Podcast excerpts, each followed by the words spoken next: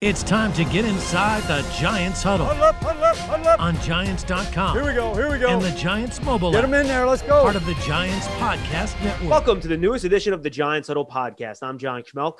Today's guest is Daniel Jeremiah from NFL Network. Of course, you saw him on NFL Network's draft coverage. He's one of the co-hosts of the Move the Sticks podcast with Bucky Brooks. You can find him on Twitter at Move the Sticks. DJ, you got John Schmeelk here in the Northeast. I hope you are in the midst of planning some type of vacation after the grind of the last months. I, I'm getting there. Yeah, I'm getting there. So I'm going to uh, my vacation that consists of uh, of flying to Dallas and driving my daughter's car home for uh, from college. So that's it's pretty wild over here. But uh, no, it's I'll get a little bit of a break. I'll get a little break here coming up. It's fun. This is a this is a fun draft. It's weird, right? A weird scenario with no combine and everything, but it ended up being a pretty entertaining process. Yeah, and I think Giant fans have wanted me in our call-in show to express to you their thanks for motivating Dave Gettleman to turn right. Well done, my friend. yeah, I'm, I'm looking forward to talking to Dave today uh, and visit with him about that. I'm going to go out on a limb and say I didn't have a whole lot to do with his draft strategy there. Yeah, probably. But it was a, but it was a lot of fun. It was a lot of fun having that kind of back and forth.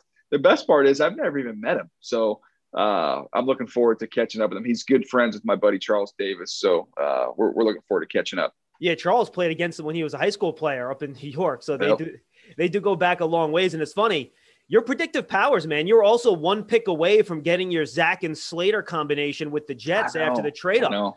You better be careful, man. Seriously.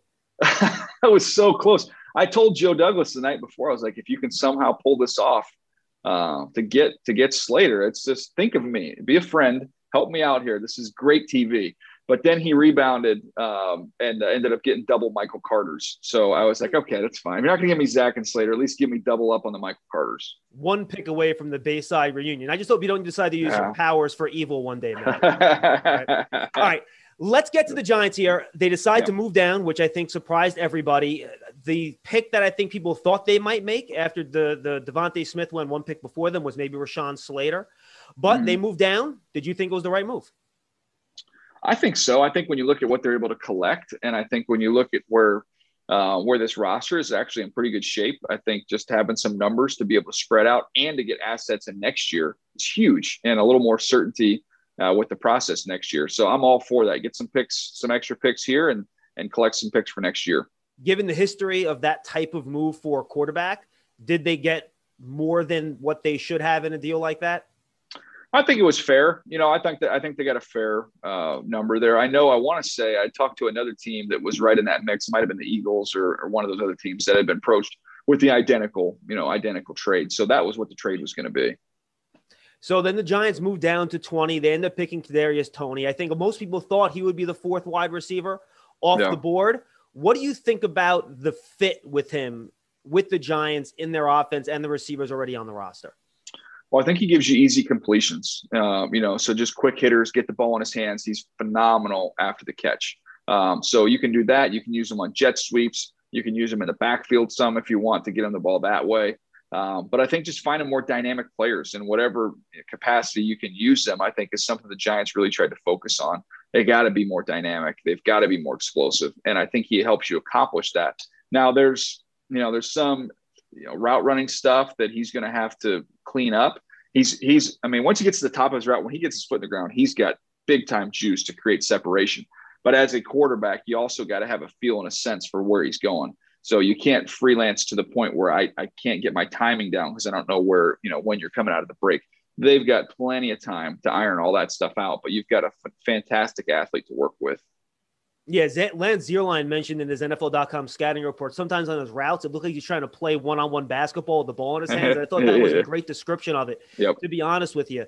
So, how does he iron that stuff out so he can become more of a traditional, reliable receiver rather than the guy that maybe you have to scheme some scheme some stuff up to get him the football? Oh, it's all reps, you know, just getting opportunities and reps and and learning, you know, hey, I can use my my quickness is going to win. So if I can just get the proper leverage, then I'm going to be able to win with my quickness. I'm not going to have to be able to set this thing up 10 different ways um, to set a defender up. If I can just get on the right shoulder and then just trust the fact that when I get my foot in the ground and he gets his foot in the ground, I'm coming out at a whole different speed than he is. So just trust it. I know you mentioned some of the ways before, but what would you like to see from Jason Garrett and this offense and even the special teams to an extent, right? To get Yeah. the most out of Kadarius Toney. Well, again, I just think it's just getting the ball in his hands. You know, it used to be back in the day, it was hard for rookie wideouts to get on the field because you had so many side adjustments, so many read coverage reads you had to make, and so much uh, knowledge that you had to download in terms of learning the system. Make it simple. Let's just get him on the field. Let's get him in the slot. We're going to pitch him a couple bubble screens. We're going to maybe get him outside, get him a tunnel screen. We're going to get him on some fly sweeps. Uh, we're going to line him up in the backfield, throw him a swing. Like you can kind of have just packages for him. And I think that's how you get him introduced into the NFL is give him a package each and every week. You know, I think at 20, Daniel, a lot of Giant fans were thinking maybe an edge rusher here. This is kind of that sweet Yeah. spot. Jaelan Phillips had just gone off a pick before.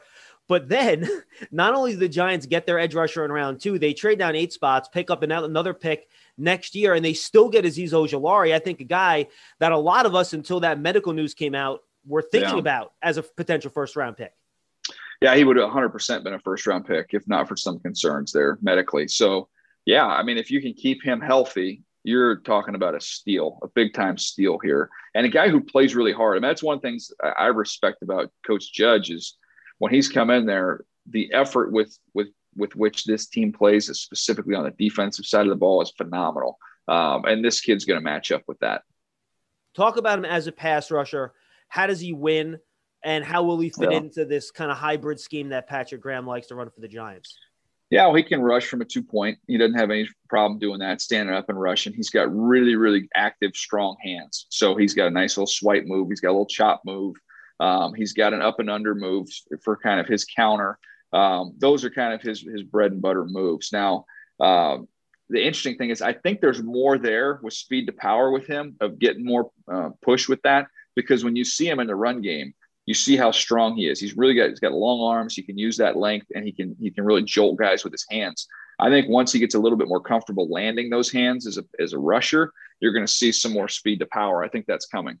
You know, I think he has an interesting body type too, right? He's only 6'2, which is a little bit small, but you mentioned the 34 inch arm. So it almost Yeah. gives him the best of both worlds, right? He can get the leverage at being only And 6'2, length. but yeah. then he uses his length, right? That's exactly right. I was actually, yeah, I was talking about uh, Odighizuwa, the kid the Cowboys took out of UCLA. He's the same thing, right? He's an interior guy, but I love guys that have leverage and length. It's hard to find that combination of guys a little bit shorter, um, but has really long arms. You can't. It's hard. It's hard to move those guys in the run game. Limited Giant season tickets are on sale now for the 2021 season. In addition to ticket savings, membership benefits include access to exclusive events, experiences, pre-sales, and more. You can lock in your seat starting at just 100 bucks. Call 888 NYG 1925 or visit giants.com slash tickets for more information. All right, let's go to the third round. Aaron Robinson, we saw him at the Senior Bowl, and you watch him on tape. All you see is slot press man corner, and Yeah. if that's what you want to play, he seems to be the perfect guy to fill that role. No, Yeah, and everybody you talked to around the program there said he's just comfortable in there. He likes kind of being in the chaos and in the storm, um, which is great. You know, that's why I would keep him there until um, uh, until you feel comfortable with him on the outside. If that's where he's comfortable, let's make him comfortable. He's really tough. He's going to be an outstanding blitzer in there. He can be a really good force player uh, against the run, and he's got the quickness and the fluidity to be able to match guys in there. So to me, it's it's hard to find somebody like that. And um, I know at the Senior Bowl, you got to see him work outside a little bit, but I to me, that's his comfort zone is inside. That's where I keep him. And Elerson Smith is someone we saw at the Senior Bowl too, Daniel. And he's somebody that, Yeah. boy, 97th percentile. If you look at some of the metrics in terms of his testing, long, did well there. How much of an upside pick is this? And what are the things that he's going to have to work on now coming from the FCS, missing out on a year because his you know, college schedule got canceled in, in 2020 for him to develop into a potential pass rushing threat for the Giants? Well, he reminded me a lot of Maxx Crosby. You know, same body type, same area of the draft where he ended up coming off the board. Uh, again, really long. He's got a good first step. He just needs to be a little bit more physical and a little bit stronger. So adding some play strength is going to be an area that he can improve. But the kid's got a natural feel. You look at their production; he's got a really good feel to finish. Um, I always like talking about guys that have a GPS wherever they are in their rush. If they're high side, if they're underneath, they can find the quarterback. They can feel and sense where he's moving, and they can go get him. And that kid has it. All right, let's go to their final two picks before we have a couple overriding questions here, Daniel. Rodarius Williams, Gary Brightwell, two sixth round picks. You know, Yeah. one's an interesting prospect, 25. He will be 25 when the season starts, but a lot of good reps on tape. And then you have Brightwell, who I I know Joe Judge loves the fact that he checks all those special teams boxes. Yeah, Brightwell is the total. He is the the total uh, uh, framework of being a really good special teams player. He's big and fast and strong and tough. So that that's a good combination. I actually thought he caught the ball pretty well too, um, out of the backfield. So you've got something you can work with there uh, with him and the and the opportunities that he did have come out of the backfield. And then uh, Rodarius Williams, I was in, intrigued by him just seeing him down at the Senior Bowl, just body typing him. I mean, that is a that is a good looking corner. Um, so yeah, that to me, I think you take shots on guys like that at this point in the draft. Don't miss it on your chance to experience a premier hospitality experience watching Giant games and world class concerts in 2021 as a Giant Suite partner. Limited full season locations are available or place a deposit for individual games. Call 888 NYG 1925 or visit giants.com slash suites for more information.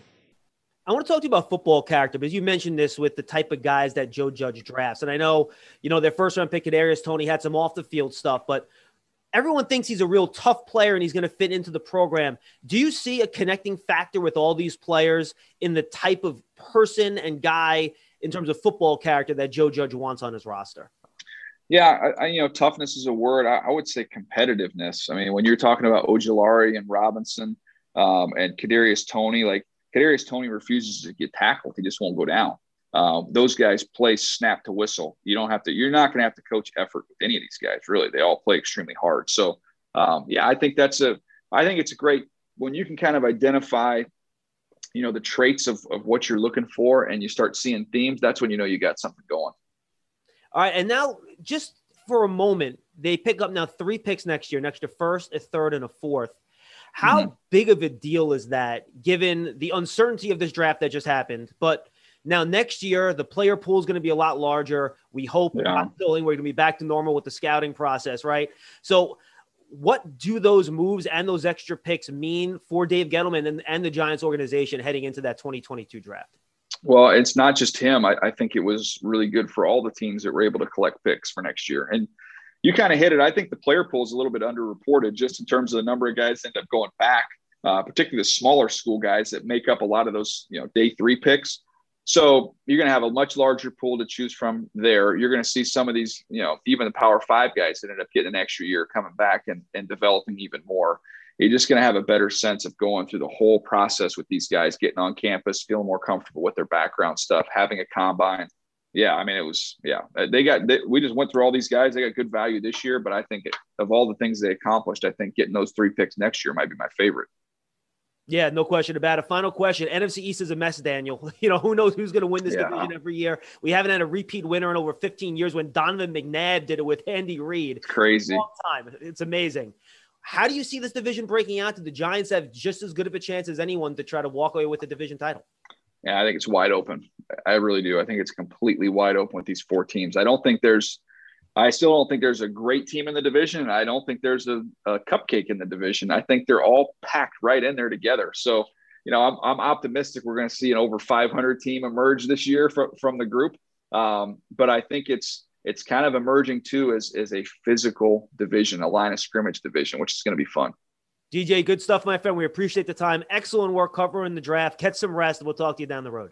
Thanks, John. Appreciate it, man. Daniel Jeremiah at Move the Sticks on Twitter. Move the Sticks podcast. Check it out. Thanks for joining us on the Giants Huddle podcast. We'll see you next time.